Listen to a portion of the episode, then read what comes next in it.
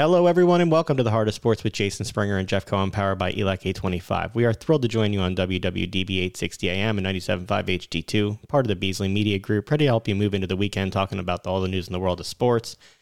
We'll get to Ray Didinger in a few minutes, Jeff, and then Brock Stassi later. Let's start the show with uh, it was nice of the Heat to make sure you could go to bed early last night.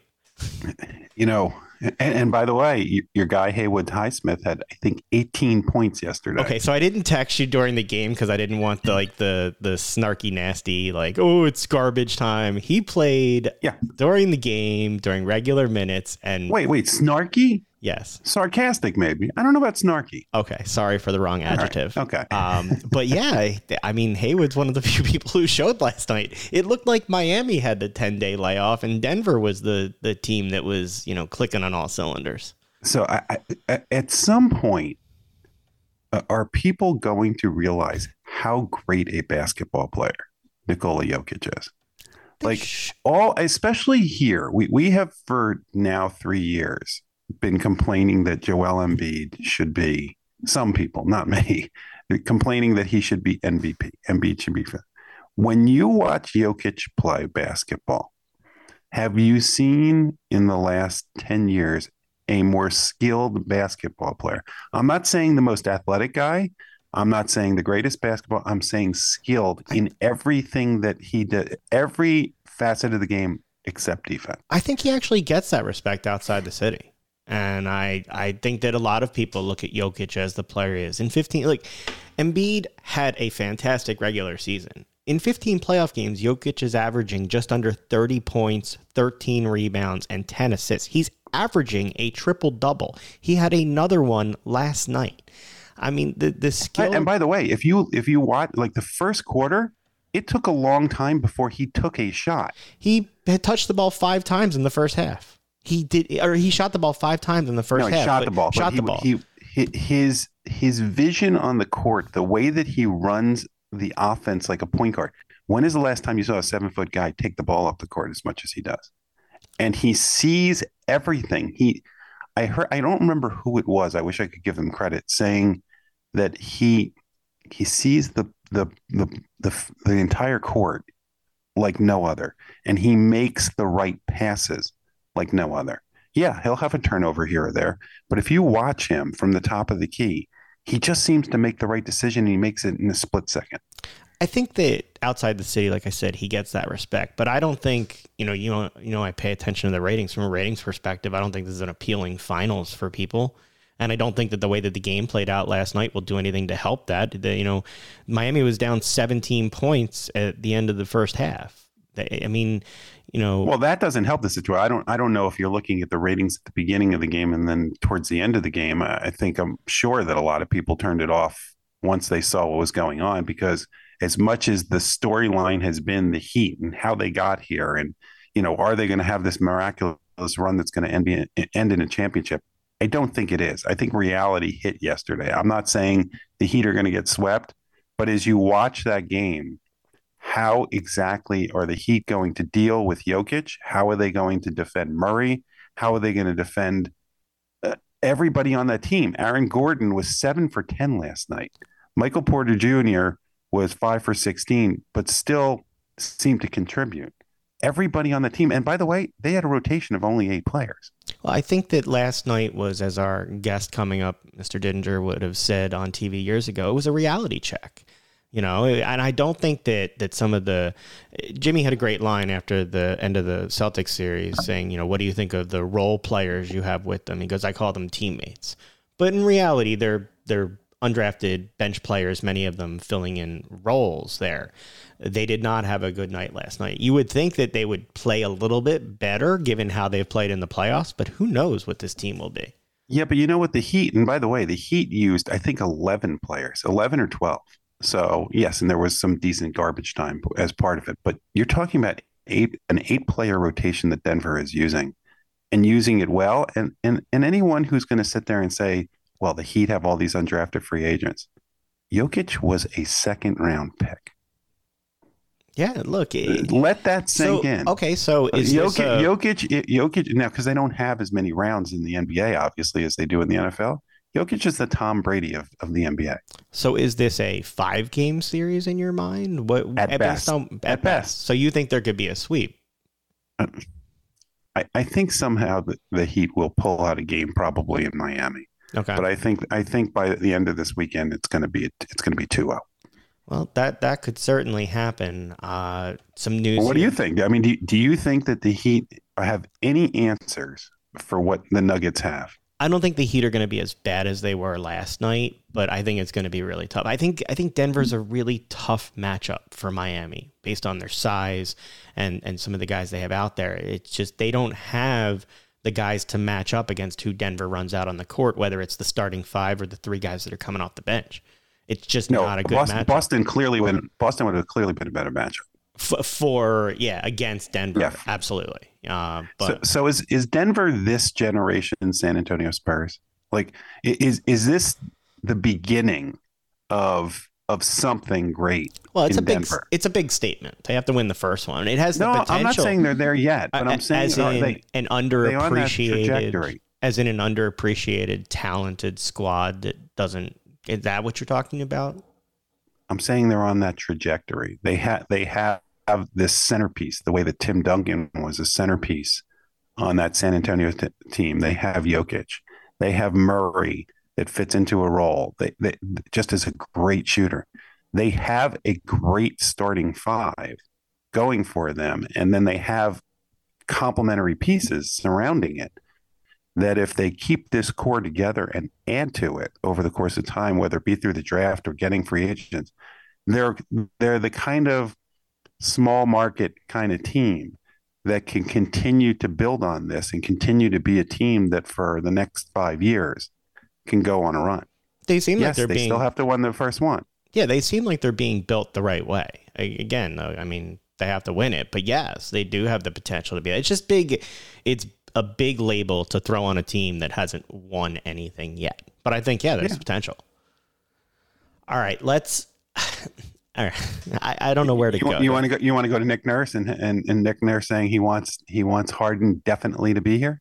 I don't believe. Do you buy it? No, not not at all. And I don't think that Harden's going to be here with Nick Nurse, and I'm okay with that. I, I I don't see how it works. Nick Nurse, by all accounts, is the X's and O's guy, the set plays guy, not the dribble dribble ha- dribble stand at the top of the key guy.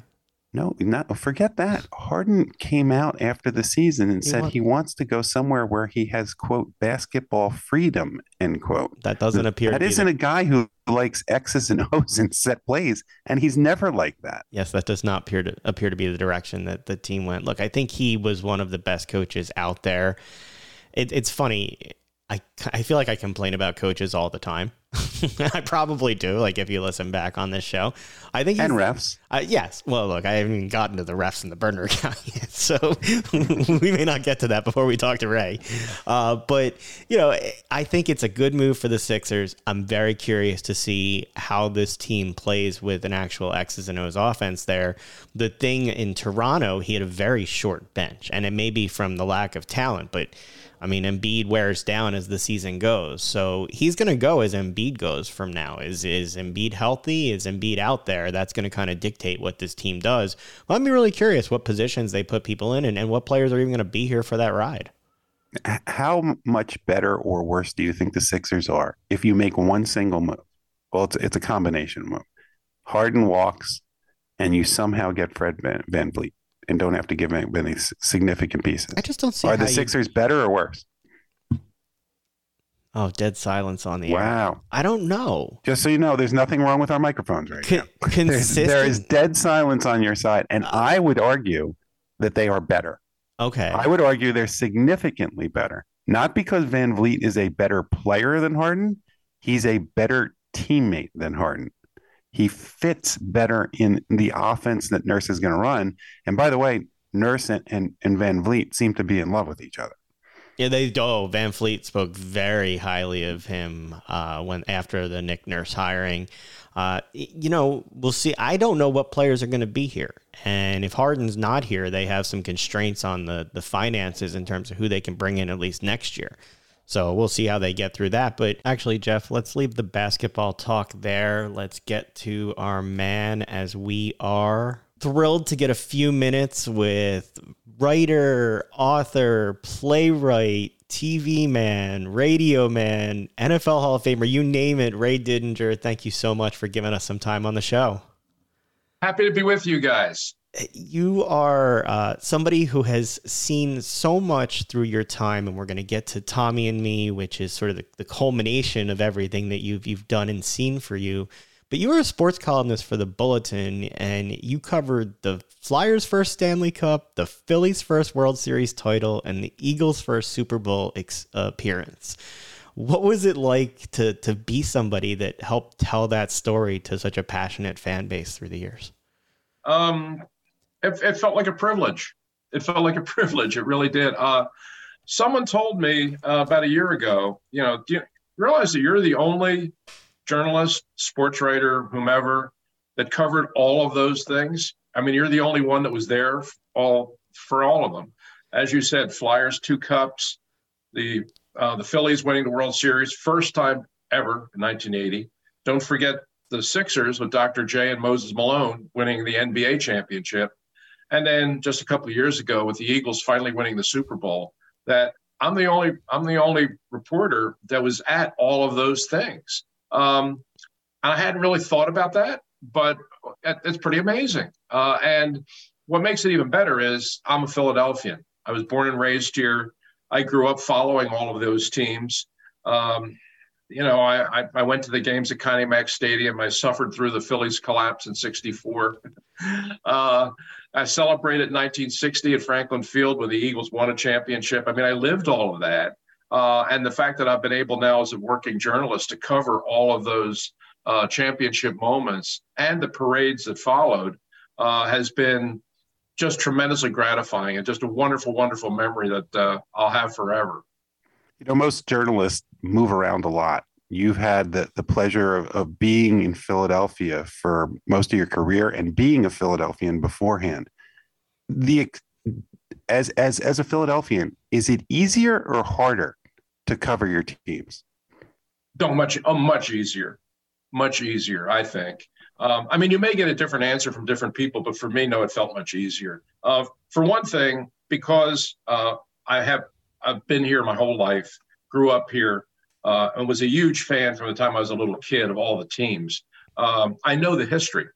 You know, I mean, there's there's very little that happens if I'm covering an Eagles game or a Phillies game or something. There's very little that happens within the game where I have to pull out the record book and look up a stat. I mean, I have it all. I have it all here, um, which it, it, helps a lot. Uh, if somebody talks about something that happened in the history of the Phillies, I know it. I lived it, uh, and um, I also think that that we've had a lot of really great sports journalists and broadcasters that have come through this town in the last 50 years. Um, but a lot of them came from other places. I mean, Stan Hochman was from New York, Bill Lyon was from Illinois, Tom Cushman was from Indiana. You know, Bill Conlin was from New York. I mean, all of these guys are terrific journalists. Uh, Mark Whicker, Sandy Grady were from North Carolina. Terrific journalists, great writers, um, but they came from other places. Um, so, for example, if you're recovering 1980 when the Phillies finally, finally won a World Series, you know, all those same guys were in the press box with me. Uh, and that night when the Phillies beat Kansas City to finally win the World Series, you know, all of those guys, you know, were trying to piece together what this meant to Philadelphia to finally to finally have that moment. And I knew you know, I mean, everything that the fans were feeling, I was feeling too. Uh, and uh, so I think that made the writing of it and the capturing of just the emotion of the city much easier for me to get my arms around because, you know, I lived it in a way that the other guys had not. So I, I always felt that being a native Philadelphian and working here in sports media my whole life was a tremendous advantage you know, you you went from EE at Franklin Field to the press box, and, and somebody said about you, you know what I like about you? You're a homeboy, but not a homer. Right. Talk about how being that homeboy at your grandfather's bar led to the bus trips to the football games, which led to your parents taking you to Hershey, which led to Tommy and me. yeah, uh, that's um, that's the arc. I mean, you just you just laid it out there. You just walked my whole journey. um, yeah, Southwest Philadelphia. Uh, that's where I was born. Um, grew up from the time I was eight, nine years old, hanging out at my grandfather's bar on Woodland Avenue, talking sports with the guys, you know, all the blue collar guys that came to the bar. Um, you know, while other kids were reading the Hardy Boys and or watching Soupy Sales, I was down at the bar sitting there drinking cokes and talking about Robin Roberts and Norm Van Brocklin. Uh, and tremendous training for my career. Didn't know it at the time, uh, but that was sort of my apprenticeship, I guess, um, in terms of learning about the sports. And the other part of it was, and this is very real, uh, was getting an understanding at a very early age that, especially in this town, sports are not just games. Um, you know, there are a lot of people that, unless you're really in that culture, look at say, why do people get all excited about these games? Why do they pay so much attention about, you know, to the whether the Phillies win or lose? Why do they get all worked up about the Eagles on Sunday? You know, why are people on a Monday after an Eagles loss? You know, why are people depressed? Well, um, I think it's true in some towns, but it's certainly true in this town that the working class people, the the, the guys that I grew up with, the guys that I knew, the bus drivers, the truck drivers, the auto mechanics, um, they defined themselves by their love of sports. They define their they define their daily lives by whether the teams they rooted for were winning or losing. It was that important to them. So I think when I got into the sports media business, I didn't look at the games as oh just games. I mean, I understood that these were things that were really important in people's lives. Um, and whether your team won or lost was something that you carried around inside of you. And I think that that's one of the things that kind of drew me to the business in the first place. And it's one of the things that, you know, that I really came to appreciate that, you know, it's not just, you know, it's not just guys playing a kid's game. Um, I mean, these teams and the fate of these teams, good or bad, has a real genuine impact on on life in this city. And I had got that awareness. Some people come to it later on in life, but because of where I lived and the people I grew up with, uh, I had that appreciation from a very early age. Your understanding and witnessing of history, especially with the Eagles, did you feel any type of burden that you were you were carrying the history of the Eagles and telling the story of the Eagles and really being a historian for the Eagles history? Um, a little bit, uh, especially when Temple University Press came to me and asked me to write the Eagles Encyclopedia. Um, I mean, if, if ever there was a book that I was born to write, that was probably it.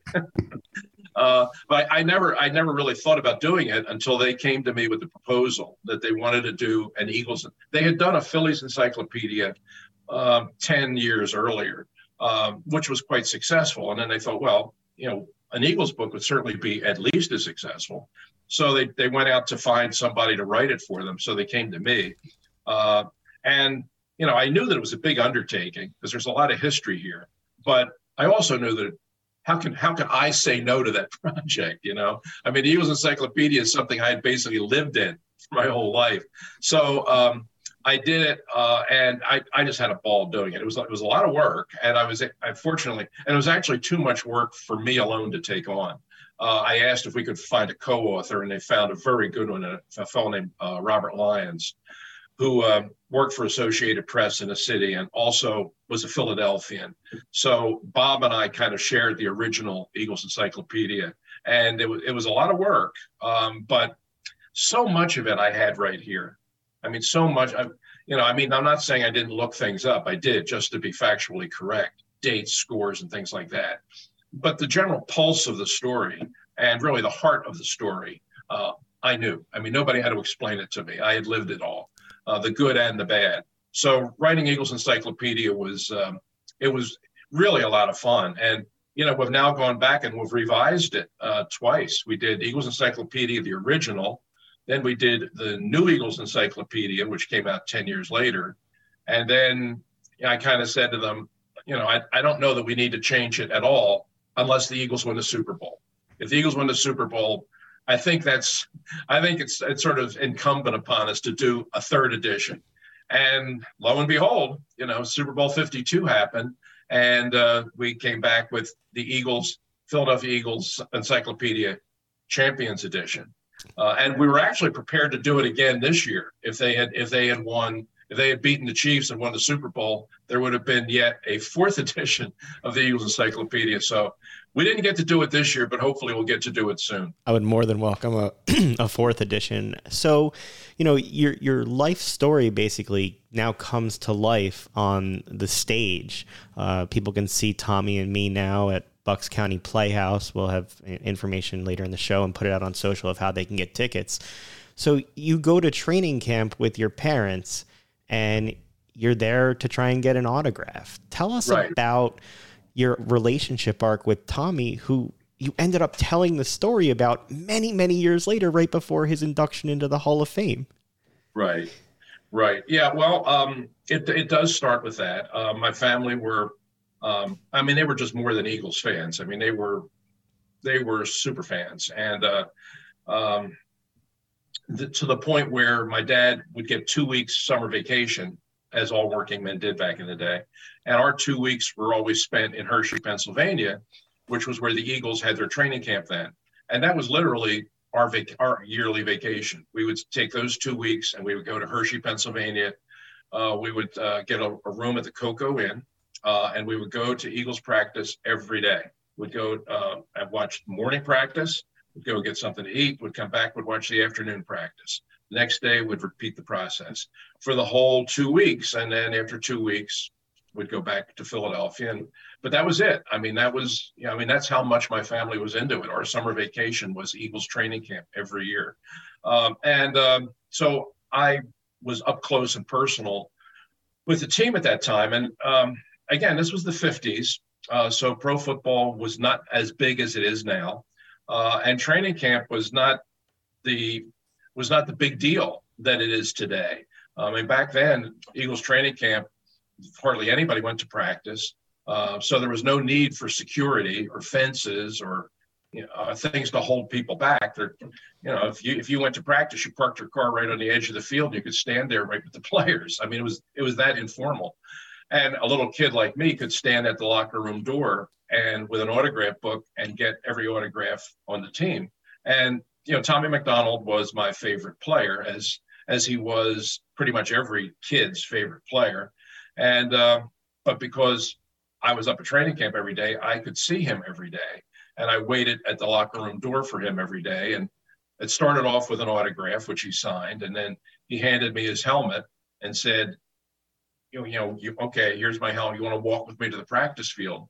and we would do that every day for the full two weeks and and we did that every summer for his whole seven years with the eagles and uh, over the course of that time we just developed a friendship that uh, carried on uh, into later life and wound up with when i became a sports writer me um, sort of leading the campaign to get him the thing that he always wanted and dreamed of which was a place in the pro football hall of fame and uh, it all it all happened, uh, and uh, he got in the Hall of Fame in 1998. He asked me to be his presenter, uh, so we got to share that whole weekend in Canton, Ohio.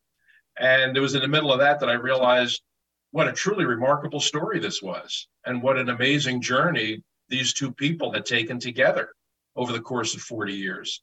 And that's when I said, you know, I have to tell this story. It's just too good not to tell and share. Um, and so that's that's what ultimately became Tommy and me. You know, we're we're we're going to be lucky enough to see that story, but if you could go back, if Ray Didinger of today could go back to the kid that that went to Hershey for two weeks every year and say, this is how your life was going to end up.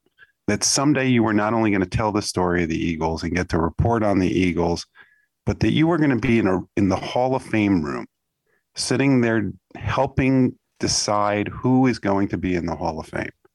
And then you would be there yourself. What would you say to that kid? Um,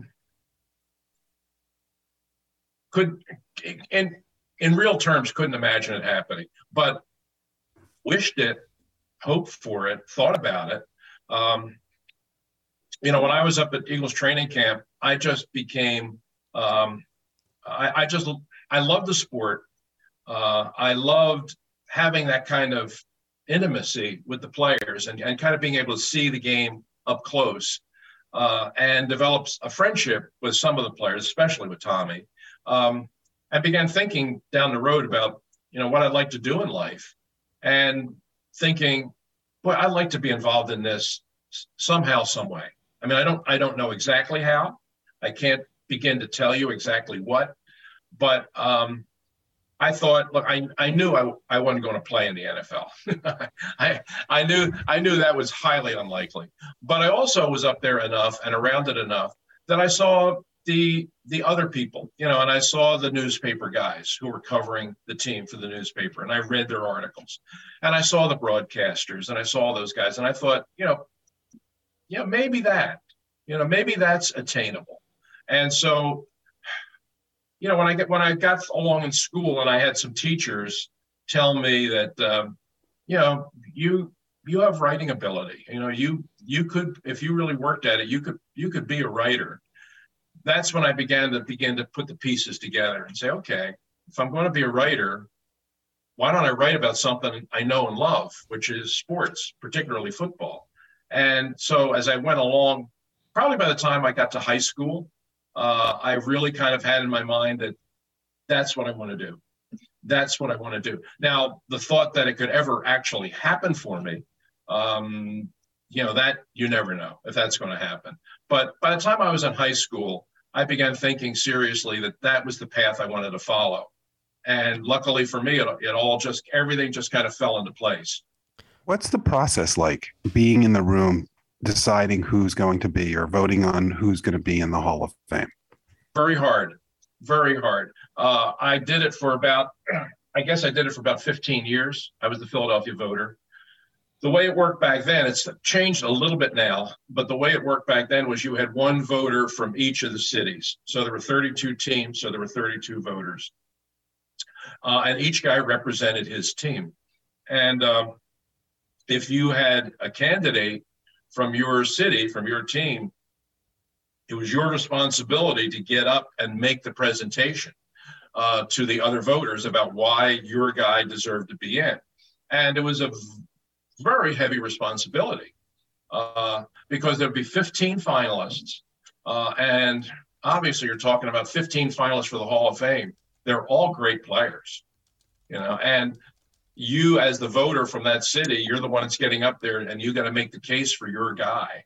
Uh, and if he falls short, as happened with Tommy the first time that I made uh, that I was I was Tommy's advocate, uh, he didn't get in, uh, and I um, I was I was I really took it personally. You know, I felt that it was that I failed him, uh, that it's my fault that he didn't get in, and that's boy, that's tough. You know, I mean that that really was tough. It was doubly tough for me because he wasn't just an Eagles player; he was my hero, and here I was in a position where I could kind of get him over the threshold. And when he didn't get in, I felt personally responsible. So that's hard. And even if even if you even if you aren't in a position that any particular year that you don't have a guy from your city, you know, so you're not you're not responsible for trying to, to make a case to get somebody in. If you're just one of the voters that year, it's still hard because you got 15 finalists, and on any given year, you're probably going to say no to 10 of them, you know, and they're all great players. Uh, and and you know what this means to those guys. You know, this is the this is the highest honor uh, and that you could achieve, and they all they and their families and everybody around them want this so desperately. And you're one of the guys in the room that's basically saying, no. And that's hard. Believe me, that's hard. So people say, oh, I'd love to be a Hall of Fame voter. Well, be careful what you wish for. Because uh, I know all the years that I did it, I took it real seriously because I knew what it meant to the people involved. But every year when I walked out of the room, I felt good for the guys we put in. But what stayed with me longer was understanding and thinking about the disappointment for the guys who didn't get in. It's it's a very weighty thing and for these guys that have devoted their whole life to this sport and paid a real genuine physical price for the careers that they played to at some point stand at the door of the Hall of Fame and say, no, you're not going in. That's that's hard. And I, um, I, I felt that every year when I had to do it. I have to ask you before we finish uh, for all that you've written, the one story that didn't get to be told in writing until you wrote the book Finished Business is your interview with Muhammad Ali, which wasn't supposed to be an interview.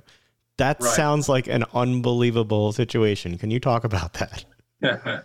yes, it was. Uh, it was the only time. It was the only time I ever interviewed him. Uh, and it was just uh, it wasn't really supposed to be much of an interview. I was very new to the business. I mean i was i had only been at the philadelphia bulletin a few years.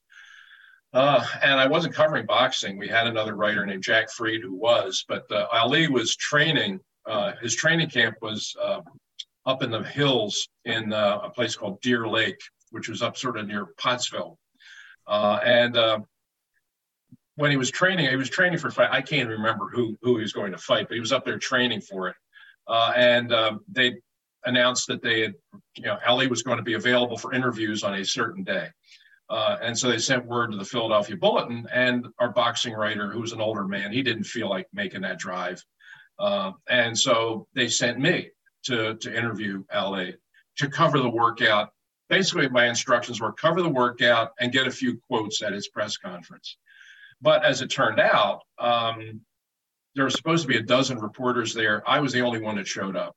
Uh, and so I, what was supposed to be a press conference turned into a one-on-one. Uh, and I got to talk to him. I was in his cabin uh, up there, just him and me for, and he had nothing else to do. So I, I was alone in the cabin with Muhammad Ali for about an hour and a half, which was pretty awesome. Uh, and uh, we talked about you can talk about a lot of things in an hour and a half, and we did. Um, but I, I, found him to be very engaging. I found him to be very bright.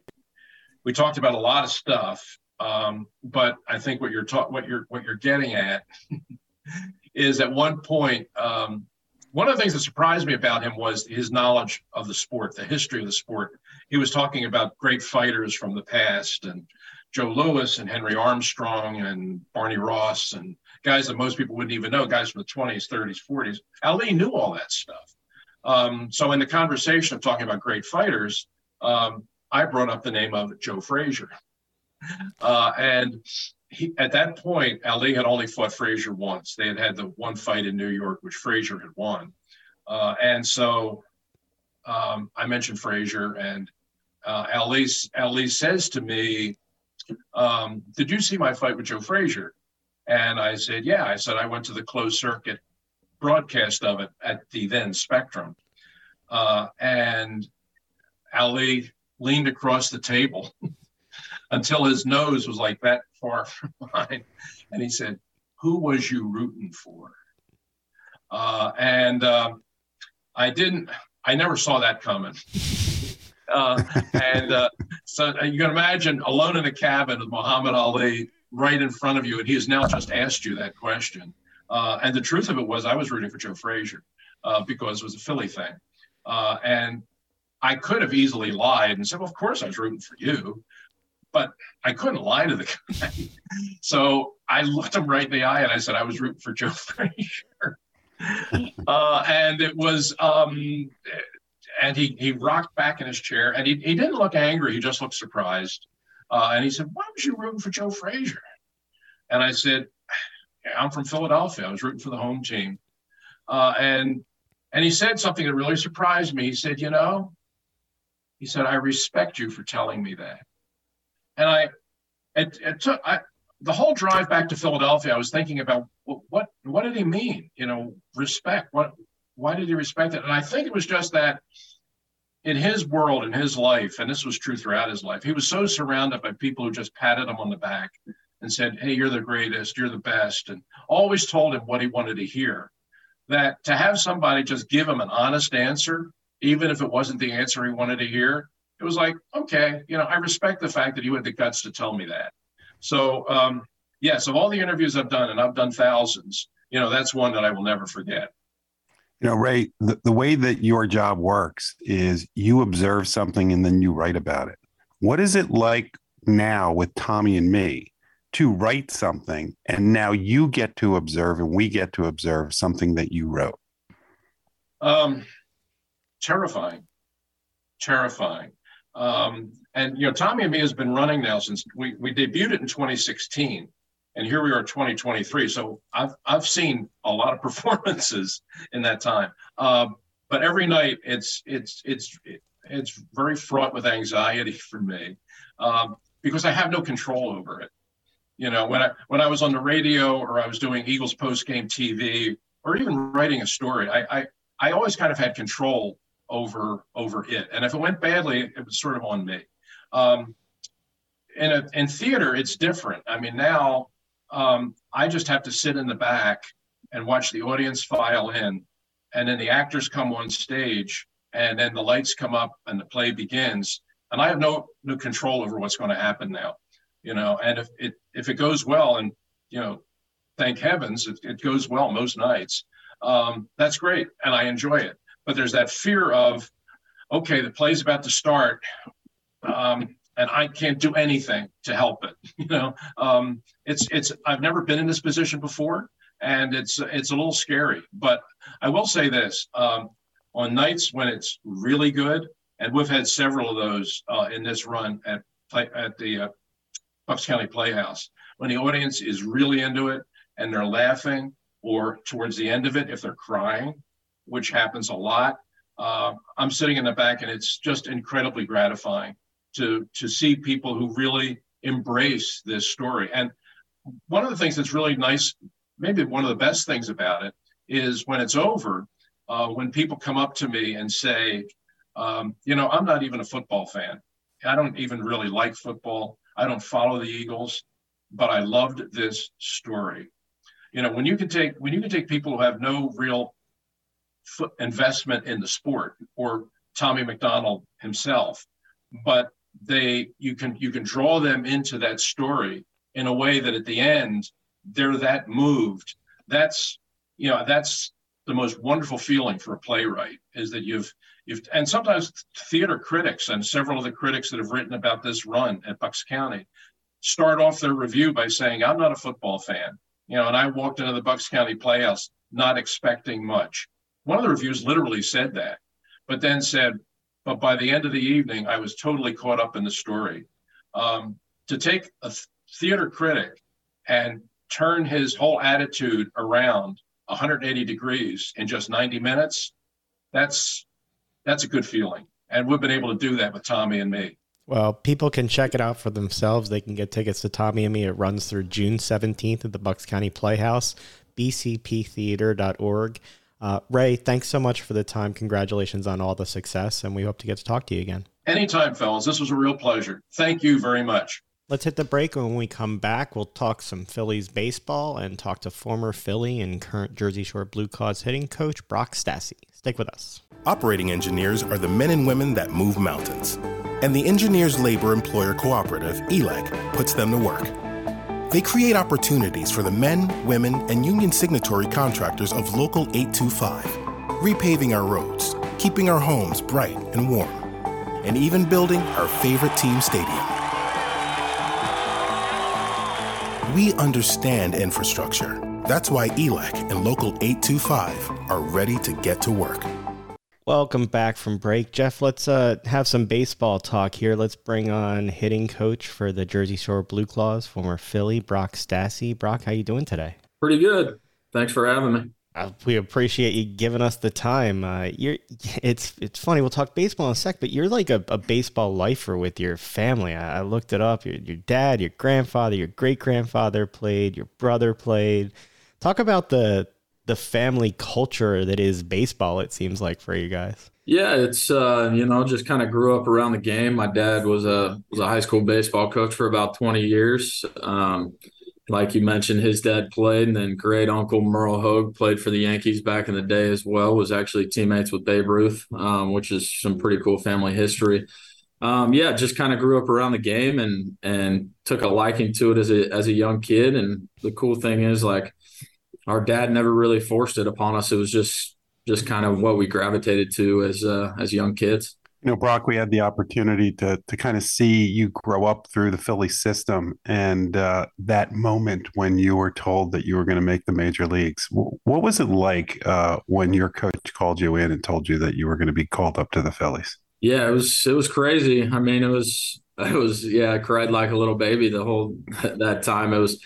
Um, I tried calling, calling both my parents, but they were working, so they didn't answer. And um, Scott Palmer, the uh, the media relations guy for the team came out and grabbed me when I was in the hallways, like, "Hey, they want to do some interviews." And so that was that was really like the first time I was able to get it off my chest, and everything kind of kind of hit me all at once. All the all the hard work, the long bus rides, the the grinding through the minor leagues, um, kind of all came came to like once once I started to actually talk about it with the media. So yeah, it was just just a whirlwind of emotions and just something that I'd wanted ever since I was a kid. All right. Well, every baseball player that we ever have on here mentions the long bus rides. What, what is the best story you have of your minor league time and, and going through those long bus rides? And he oh, played oh, in the man. Cape Cod League, Jeff. So he's he's got some stories, I'm sure. well, the Cape the Cape bus rides were easy. Excuse me, because we we stay. I mean, you have host families, but you you got to sleep in in the same bed every single night. I did a summer in the Northwoods League, and that was that was more like minor league baseball, where it was it was like we had a couple 10 hour bus rides, eight hour bus rides, stuff like that. So those were tough. But I mean, last time I was in this league, which was 2012, it it wasn't the same. Our our shortest bus ride was four hours, and we made a trip down to Augusta, Georgia. And it's it's funny because it's South Atlantic League, and like, you know, that's that's very very south. It was uh, we left we left Lakewood. We left Lakewood at midnight after a game and stopped for breakfast somewhere, and the bus driver had to change because they're only allowed to drive ten hours. So that was that was probably the craziest bus ride that I ever had. But now with the realignment the past couple years, um, the travel so much easier in this league and so much more manageable. But yeah, there's, I mean, just a specific one. I wouldn't say it was the best. It was probably the worst. It was my first, uh, first year in Williamsport. We were playing Brooklyn, and our bus actually got in a crash on the way home, and we were kind of hanging over, hanging over a guardrail. Um, yeah, so that was that was definitely the worst experience on the bus right there, and we we got lucky that we didn't teeter over because it was like probably a forty foot drop down to down to a freeway. So well, yeah, it was that was wild. Not that experience in particular, but how does the the experiences having gone through this, having had those long bus rides and gone through the struggle and the journey up from the bottom up to the big leagues, help you now relate as a hitting coach for these guys there at Jersey Shore? I think it I think it helps a lot because I've been through it. I've I, I kind of have a unique story that I was a senior signed and I always tell the story. I uh I lost 40% of my signing bonus the first night I got it at the Mohegan Sun in Connecticut. And uh, that's and and I've told that to a few reporters and they're like, "What? Uh, what? Do you have a problem?" and uh, I'm like, "No, I signed for a thousand bucks and I lost 400 bucks at a blackjack table the night I got it." yeah. And so um, being a late pick, um, not breaking camp my first year, um, and being an extended the whole time as a 20, I think I was 22, which is which is older for extended spring training. I was playing with a lot of first year, you know, guys coming over from Dominican, from Venezuela, high school kids. Um, and then working my way up to Lakewood later that year, and then hitting every stop here. You know, in 2013, I was the in Clearwater, which was high A back then. I was the the third first baseman and fifth outfielder. So I was playing like once a week. Um, and just I, I, had to earn every every opportunity that that I got was was earned. So just being able um, to relate to you know all different kinds of of backgrounds is is is what I think really helps me. And and then doing my stints of winter ball in Venezuela and Mexico, you know, understanding where where our Latin American players come from and you know how they go about different things. Um, I think that helps break the ice a lot quicker with those guys as well. So, um, just using my past experiences from all different aspects of the game is, has been beneficial. What's the difference between your time coming up in the minors and what it is now? Uh, there's there's a lot of differences. Um, back back when I was coming up, you know, we now there's there's no clubhouse dues. Um, so you'd get your meal money and you'd have to pay clubhouse dues back then, and it'd be like, okay, here's my meal money that I got. There's some. Um, there wasn't meals provided. Um, it was you'd get one post game meal. It was a lot of PB and J until you got until you got up to double A or triple A. Um, so the food situation, the living is all covered now. Um, guys are in furnished apartments, so there's no longer stories of you know. When I was in Clearwater that year, we had nine guys in a three bedroom apartment. Um, one one guy was on an air mattress in the kitchen, another guy was in the walk in closet. Um, so it's it's a lot different. We we get to travel in two buses now instead of one, so a lot more space on the bus and stuff like that. Um, there's a lot of differences, but they're all for the better. Honestly, they're all for you know organizations are investing in the player in every aspect now, not just um, you know the on-field stuff. They they want these guys to be able to perform on a nightly basis, and they're providing the tools uh, for them to do so. So that's it's really cool to see. You didn't just get called up. We've made- heard so many stories about that. I think that house with the, with the nine people. Who are your teammates, and how do you decide who gets the the garage?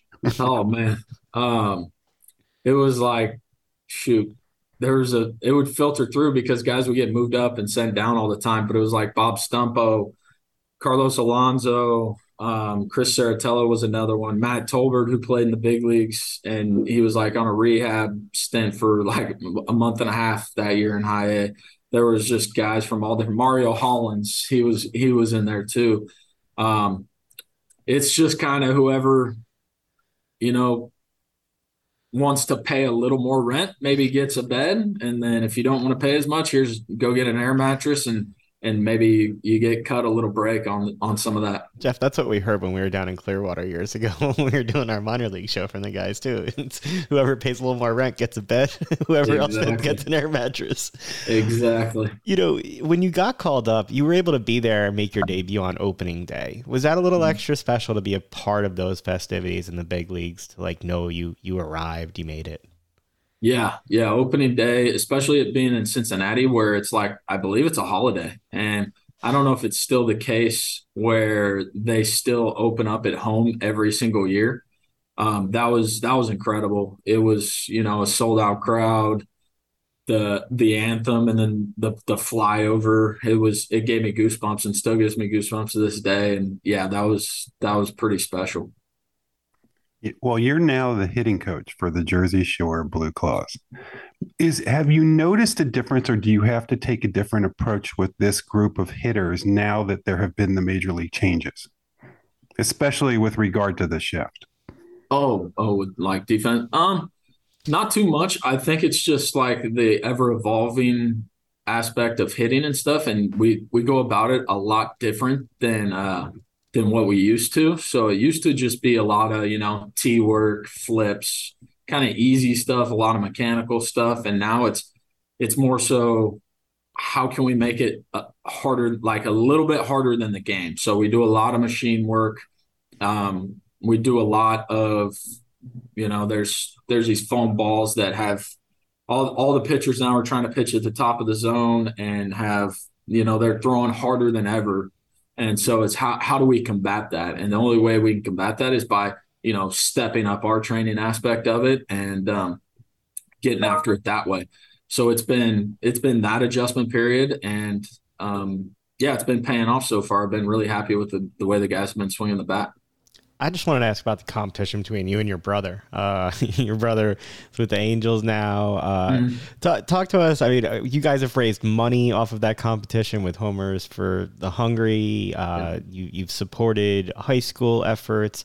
Talk about the ability for you both to play, but also the competition that you guys have had growing up with this. Yeah, it's fun. It was uh, it was back when we are he he. I believe it had already been a big, but we did it a few years. Uh, we did a home run derby and um, you know, we had a great, um, great group of people that that helped us put it on, and um, yeah, it was nice to be able to give back to our hometown of Yuba City, California, and um, just the the coolest part was being able to take the checks to the homeless shelters that we that we donated to and see how how big of a difference that made. So uh, but yeah, it was it was fun to get out there and compete against him. And our dad threw threw the BP during the home run derby, so that was that was also cool to have him out there and, and be a part of it as well. You know, you're you're you're the epitome of patience, working your way through the system, getting your way to the minor league to major leagues.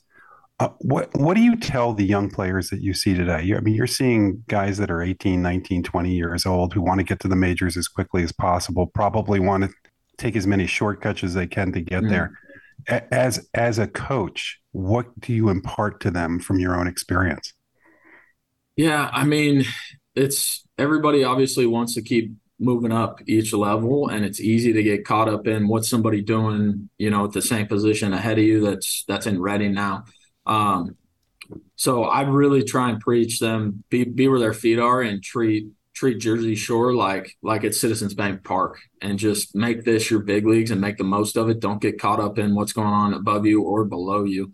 Um, and that was that was something early in my career I got caught up in. Oh man, what's this guy in first base doing at this level? What's this guy doing at that level? And it was it was honestly a, a waste of time. And and when I was able to sit down with one of our old mental skills coaches um, that was here when I was coming up through the system you know that was his big thing was like treat treat where you are like it's your big leagues and and enjoy every single day and enjoy enjoy the ups and enjoy the downs as well. So that's that's really what i try and try and preach to them is, is be where your feet are. You know you had the opportunity to work with dusty wathan. We're we're huge fans of his. Uh, what did you learn from him that you're kind of taking into your next career as a coach and, and what made him such a good manager yeah, Dusty Dusty was a man. He was, you know, I got to play for him in all of 14, all of 15, and then a little bit in 17 when I went went to Lehigh.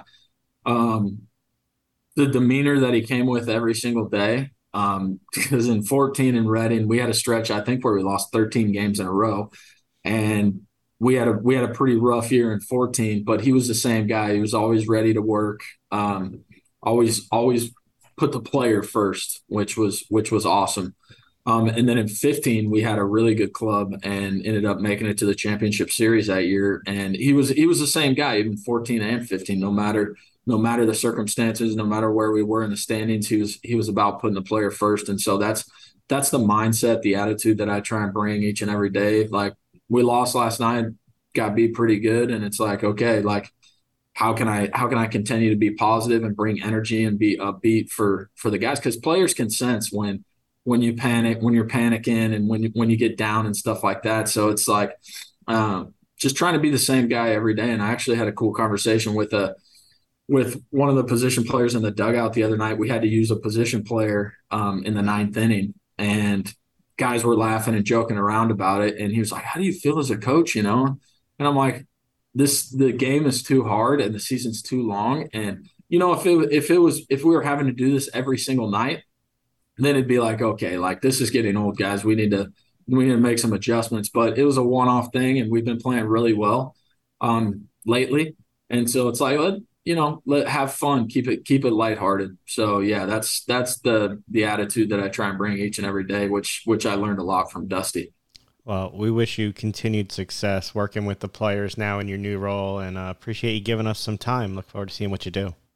Absolutely, thank you, guys fun to see where Brock's journey has taken him. Uh, I'm glad you got two interviews in the show too. This way, we don't have to talk too much Phillies, Jeff. Look, it, it's it's always fun to interview, especially the guys that have come through the system. Get get their experience, get their perspective, and, and see what they're doing with the team. And Brock Brock's a guy who I think is going to help develop hopefully young hitters that are going to come up through the system. They have some guys in the minors, one we're hoping to get, we're going to get, but we'll get them in the future, hopefully. And these are guys that you're going to see when the guys that are here start to age out. Um, but, or, or, but the hope is, is the guys that are here now aren't aging out as quickly as they appear to be. Or when there are injuries, because I mean that's part of the problem is there's just no depth in the system. You see Alec Bohm go down and who do they bring up, Jeff? You texted me. You were like, I don't understand what's going Ooh, on. Uh, the question, you know, Drew Ellis. To, I was surprised Jake Cave wasn't brought up. He's hit everything yes. down there since they sent him down.